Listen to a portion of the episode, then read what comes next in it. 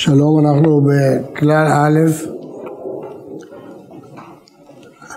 הלכה ו' אפילו אם הוא רואה שאם ירגיל עצמו במידה הזאת שלא לספר לעולם בגנותם של ישראל וכדומה מדברים האסורים, יסובב לו הפסד גדול בעניין פרנסה, כגון שהוא תחת רשות אחרים, והם אנשים שאין בהם ריח תורה, וידוע שבאמתנו רבים אנשים כאלה הם פרוצים מאוד בזה העוון החמור, עד שיראו מי שאין פיו פתוח כל כך כמותם, יחזיקו אותו לשוטה ופתי, ועל ידי זה יסלקו ממשכורתו, ממסמרתו, ולא יהיה לו במה לפרנס את ביתו. אף על פי כן אסור, ככל שאר להביא, שמחויב ליתן כל אשר לו, ולא לעבור עליהם, כמבואר ביורדיה, סימן קנ"ח, סעיף א' בהגה, עיין שם. לכן אה, הלכה פסוקה היא בעובד דעה, שעליו אדם צריך לתת את כל ממונו כדי לא לעבור עליו. הלשון הרע ודאי שיש לאו אחד לפחות לא תלך להכיל בעמך. אומר הרב אה, אם יש נסיבות חברתיות כאלה שהוא חושש שאם הוא לא ידבר לשון הרע הבעל הבית שלו יראה אותו כאילו יוצלח, בטלן כזה אה, לאט לאט אה, הוא יאבד את פרנסתו, אז יאבד. הוא צריך למסור את כל אה, ממונו ולא לעבור לאיסור לשון הרע. החופץ חיים לא העלה על דעתו דברים יותר עשירים, אבל לנו בשכונה היה מקרה כזה שמישהו בא אליי שהוא חבר בוועד העובדים וקרא לו המנכ"ל ואמר לו שהוא רוצה לשמוע מה אמרו עליו בוועד אז הוא אמר לו אני לא יכול להגיד לך, אם אתה לא תגיד אתה מחר מפוטר. הוא בא לשאול אותי מה לעשות. אה, יש אנשים כאלה שלוחצים על אנשים לחץ כדי שיספרו להם, לא יודע אם בסוף הוא פיטר או לא פיטר, אבל לפי הדין אסור לספר, לשון הרע, גם אם על ידי זה אדם מאבד את הפרנסה וצריך להבין שזה לא כל אחד בקלות מוצא פרנסה אחרת, יש משפחות שאצלם זה ניסיון עצום מאוד אה, לאבד פרנסה, אבל מה לעשות, זה מה שגזרה התורה. לא תלך רכיל בעמך ועל לא תעשה, אדם חייב למסור את כל ממונו, אם זה לא עומד באף אחד מצדדי ההיתר, אומר החופץ חיים, לאבד. ומזה נוכל לדע, זה נדירים המקרים האלה, אבל נוכל לדע בכל שכן אם נוגע לו רק לכבוד בעלמא, כגון, שיושב בחבורת אנשים ואין לו עצה איך להישמט מהם, והם מדברים בדברים אסורים על פי דין, וכשיהיה יושב ודומם ולא יסייע עמם בסיפוריהם כלל, יחשב ביניהם כמשתגע. אומר הרב, כל שכן, כשזה רק בעיה חברתית, אדם יושב בשולחן, בחדר אוכל, כולם מדברים, אם הוא יסתום את האוזניים וישתוק או לא ישמע, הוא יראה איש מוזר, איש משונה, איש לא מהחברה, הוא יאבד את כל מעמדו. כל שכן בגיל יותר צעיר, בגיל תיכון, שמאוד מאוד חשוב לבנים ולבנות, המעמד שלהם בכיתה, והם פוחדים שאם הם לא ישתתפו במה שכולם מדברים, הם אה, יהיו מנודים, הם יהיו מרוחקים מהכיתה, ויש אנשים שמקבלים את זה מאוד מאוד קשה. אז אומר הרב, כל שכן, אם אדם את כל פרנסתו צריך לתת בוודאי את מעמדו החברתי. על זה אמרו חכמי זכרונם לברכה, מוטב לאדם שיקרא שוטה כל ימיו, ואל יהיה רשע שעה אחת לפני המקום. במשנה, במסכת עדויות, על עקביה בן מללל, שהעיד ארבעה דברים, אמרו לו עקביה חזור בך מארבעה דברים אלו שהיית אומר, ונעשך אב בדין בישראל. אמר להם, מוטב לי לקרוא אה, שוטה כל ימיו ולא לעשות רשע שעה אחת לפני המקום. כשהוא נפטר, הוא אמר לבנו חזור בך, אמר לו למה אתה לא חזרת בך? אמר לו אני שמעתי מפי המרובים והם שמעו מפי המרובים, אני עמדתי ושמעתי והם עמדו ושמעתם. אתה שמעת מפי היחיד ומפי המרובים, מוטב שתניח דברי היחיד, תאחוז דברי המרובים. אם איזה אדם ישר הוא היה של הבן, הוא אמר תחזור בך למרות שאני צודק, כי אתה שמעת מרובים, אבל הוא עצמו לא יחזור בגלל כבוד שיהיה בדין, מוטב שיקרא שותה כל ימיו. אז כל שכן בדבר כזה של לשון הרע, שאנשים יחשבו אותו לאיש מוזר, איש משונה, איש שלא שייך בחברה, הוא לא מדבר, הוא לא מגיב, לא זה, אבל אדם צריך להקריב את זה בשביל לא לעבור על איסור בתורה. ויזרז עצמו בשעת מעשה, בכל כוחותיו, כיוון שזה ניסיון קשה, כל מי שהיה בסיטואציה כזאת יודע שזה ניסיון קשה, למרות שאין בזה שום הנאה גופנית ושום דבר, אבל זה ניסיון קשה חברתית. לעמוד על נפשו, ויהיה נכון ליבו בטוח, כי שכרו יהיה עבור זה מן השם יתברך עד אין קץ, כמאמר חכמינו זכרונם לברכה לפום צערה אגרה, והיית באבות רבי נתן, כי מאה פעמים בצער מפעם אחת שלא בצער. הרמב"ם כותב, והשכר לפי הצער. השכר של האדם לפי הצער, לפום צערה אגרה. הרמב"ם כותב בהלכות תשובה שכששוקלים את מצוותיו של האדם זה לא כפי השיקול שלנו. יש מצווה אחת שהיא שווה הרבה ויש שהיא שווה מעט, זה תלוי בסיטואציה. לדוגמה, מקרה כזה שמאוד קשה לו לעמוד בניסיון, אז בוודאי שהמצווה הזאת שהוא עמד בניסיון שווה הרבה יותר ממקרה רגיל, שאדם באופן רגיל לא מדבר לשון הרע. ועל זה ודאי שייך מאמר חכמינו כל רגע ורגע שאדם חוסם פיו זוכה לאור הגנוז שאין כל מלאך ובריאה יכול לשער. אה, אם אתם מתפלאים למה הרב משתמש בו בשיקולים של שכר ועונש ולא בחשיבות של המצווה, כי כשאדם עומד בניסיון הוא צריך להשתמש גם בכלי הזה. הכלי הזה שהוא כלי נמוך, של יראת שמיים פשוטה כתוצאה מעונש ושכר, הוא לא כלי שאין לו שימוש. יש לו שימוש כשאדם נקלע לניסיון. כשאדם נקלע לניסיון קשה, הוא צריך לזכור את הדברים האלה, האמיתיים, כמה שכר יהיה לו בגלל שהוא יתאפק רגע אחד, וזה יזרז אותו, זה יעודד אותו, זה יעזור לו לעמוד בניסיון. ועניין איך יתנהג אם נתפס בחבורה רעה כזאת הנוכחה וקבלה יהיה לקמל כלל ו' ועיין לאל כשייך לכאן. הרב במקום אחר מציע איזה דירוג מה אדם צריך לנהוג. אם הוא יכול לקום וללכת, שיקום וילך. אם הוא לא יכול, הוא יושב בחתונה, על שולחן, הוא לא יכול לקום פתאום וללכת.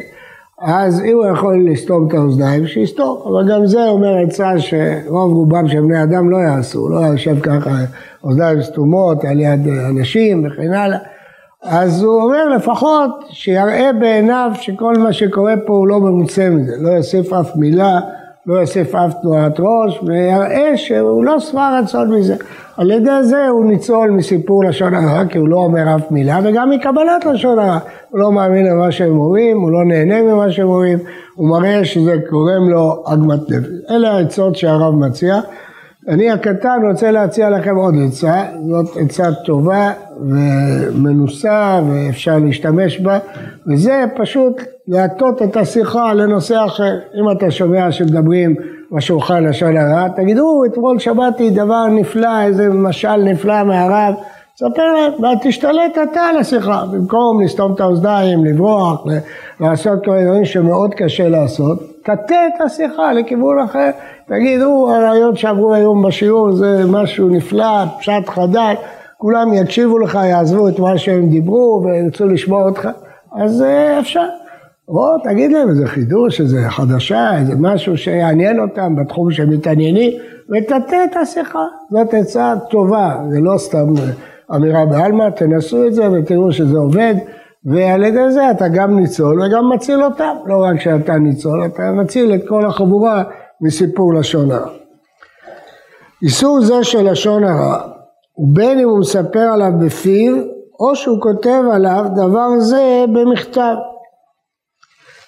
הדבר הזה מפורש אה, בגמרא בסנהדרין, דף ל', כתוב בפירוש שגם בכתיבה עוברים על לא תלך רכיל לעמך. אז זה, צריך להגיד את זה כי כל הזמן מוזכר לשון, לשון, דיבור, כן? אז אפשר לחשוב שזה משהו רק בדיבור. כמובן שהמטרה פה היא לא לפגוע בזולת, זה לא משנה אם דיברת או כתבת, ונראה בהמשך אפילו ברמז ואפילו בתנועת גוף, אה, אדם יכול כי באפם הרגו איש, בתנועת גוף לתאר גנאי של מישהו וכדומה. וגם אין חילוק אם מספר עליו לשון הרע בפירוש או מספר בדרך רמז. בכל מקרה בכלל לשון הרע. רש"י על התורה אומר שלא תלך רכיל זה אונקלוס תרגם קורצין. מה זה קורצין? אומר רש"י קורץ בעיניו. כתוב במשלי אדם בליעל קורץ בעיניו, מולל ברגליו, מורה באצבעותיו. אדם אה, אה, לפעמים, אה, נניח שיש איזה דרשן שדורש, שזה לא מוצא חן בעיניו, יושב על ידו חבר, הוא רומז לו שזה דברים בטלים, כלום, שהוא לא אמר שום דבר, בלי להגיד אף מילה, בתנועת אצבע הוא מבטל אותו, בתנועת גוף, הדברים האלה הם לשון הרע, למרות שהוא לא דיבר אף מילה, שניהם הבינו למה הוא מתכוון, הוא פגע בו בלי לדבר אף מילה, זה לשון הרע, זה מפורש בגמרא, כפי שאמרתי מפורש ברש"י, אגב הרמב"ן דוחה את הפירוש של רש"י שם על הפסוק מכל וכל, אבל אה, זה לא קשור לעניין, מבחינת העניין כולם מודים, אף אחד לא חולק, שיש לשון הרע גם ברמז, הגמרא מביאה דוגמה הרבה יותר קיצונית מזה, הגמרא אומרת שהיה מעשה שלקחו לעבודת הצבא, מי שהיה בטירונות בטח יכול לזכור מקרה כזה או דומה לזה, לקחו לעבודת הצבא עשרה אנשים ואחד הצליח להתחמק, היה בחור מוכשר וכשעשו מסדר ושלשות וזה, הצליח להשתמט, חזר לאוהל וכולם הלכו למסע הקשה ואחד התרגז, מה זה, הוא הצליח להשתמט? אז קראו לאיש הזה חומץ, ככה קראו לו. אז הוא שאל את החבר'ה בקול רם, מה נאכל היום, עדשים או חומוס? אז מ"כ שמע, חומוס, חומץ, איפה חומץ? עשה עוד פעם מסדר ותפס אותו.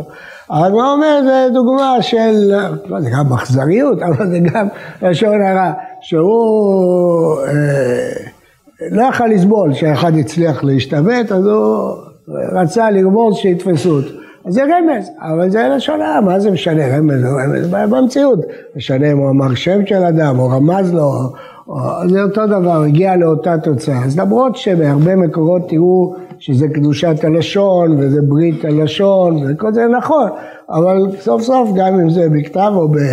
לא צריכים להיכנס פה לכל הפלפולים, מתי כתיבה כדיבור, מתי לא, לא צריך להגיע לזה. כי פה זה לא דין בדיבור, זה דין בפגיעה בזולת. איך שהגעת לפגיעה בזולת, באיזה דרך שהגעת, זה פגיעה בזולת. ודע עוד, ובזה מסיים החפץ חיים את כלל א', אפילו בתוך הגנות שגינה את חברו, גינה את עצמו גם כן בזה הגנות גופה. האדם אומר כולנו בטלנים היום, כולנו התבטלנו היום. זה לשון הרע. או כל הדור הזה היום לא, לא דתיים מספיק, או כל מיני ביטויים כאלה. למרות שהוא כלל את עצמו גם כן. זה לא מציל את עצמו בלשון הרע. מה שאדם אומר על עצמו, שיגיד על עצמו, אבל מה שהוא אומר על אחרים, הוא לא רשאי. אפילו יתרעם על עצמו קודם, אפילו אחי בכלל זה לתיאוריה. אני מניח שכולכם כבר מזהים את המקור. המקור כמובן בישעיהו, שאומר כי איש טמא שפתיים אנוכי, ובתוך עם טמא שפתיים אנוכי יושב. אז הוא כלל את עצמו והקדים את עצמו. הוא אומר אני טמא שפתיים וכל העם טמא שפתיים. אז כתוב שהקדוש ברוך הוא אמר למלאך, קח רצפה, רצוץ פה של מי שדיבר לשון הרע על בניי. למרות שהוא דיבר על עצמו קודם. בסדר, מה שהוא אמר על עצמו, על זה הוא לא נענש. אבל מה שהוא אמר על העם, הוא נענש. הוא אומר, אני וכל העם. אז צריך להיזהר, כי הרבה פעמים תחת לשוננו נופל ביטוי כזה, כולנו היום לא היינו בסדר, כולנו לא התנהגנו נכון, כולנו... אם זה לא לצורך, אז זה אסור, כמו כל השנה, אתה יכול תגיד שאתה לא התנהגת נכון, אל תגיד על האחרים שום דבר. יש איזה ביטוי, חפץ חיים, שגם על עצמו אדם אסור, אבל זה ביטוי בעלמא, זה סיפור בעלמא, זה לא מעיקר הדין. אבל זה, יש סיפור כזה, שגם על עצמו לא כדאי לספר לשון הרע, בגלל איזה מעשה שקרה לחפץ חיים, שנסע איתו מישהו פעם לעגלה וחיפש איך מגיעים לרדין. אז הוא אמר לו, אני מרדין, אמר לו, אתה מכיר שם את הרב חפץ חיים? הוא אומר, מה אתה רוצה ממנו? הוא אומר, אני באתי רק לראות איש צדיק. אה, אני אומר לו, אין לך מה לראות, בשביל זה אין לך מה לבוא, ולא, רגע, האיש ההוא כעס, מי זה שמדבר ככה על גדול הדור, אז הוא נתן לו מכה, אל תדבר ככה על גדול הדור. כשהגיעו לרדין, אז הוא הלך, התברר לו שנייה חפץ חיים, אז הוא נפל על רגליו, ובכה, וזה. אמר לו חופץ חיים, אתה לא אשם, אני אשם, שדיברתי לשון הרע על עצמי. אבל זה סיפור, זה עובדה, אבל גם כן, זה נכון, לא כדאי לאדם לדבר לשון הרע על עצמו. אבל ודאי שזה לא איסור, אין אה, לגנות את עצמו, זה לא איסור. אבל זה שהוא מגנה את עצמו זה לא פותר את זה שהוא מגנה את אחרים בכלל, מה זה קשור אחד לשני על עצמך, מה שאתה אומר אמרת, והנה לכן ישעיהו הנביא נענש, כי אמר לו עליך אתה רשאי לומר, משם היה גם מפורשת למה שאמרתי לכם, שזה רק סיפור, כי כתוב שם בפירוש עליך אתה רשאי לומר, עליהם אין אתה רשאי לומר, כן? ככה כתוב במדרש. אז אה, אם אדם מכליל את עצמו בכלל, זה לא פוטר את עצמו מחטא של לשון הרע, כי אדם צריך לאהוב את הזולת, ולא משנה אם הוא כולל או לא כולל אותו.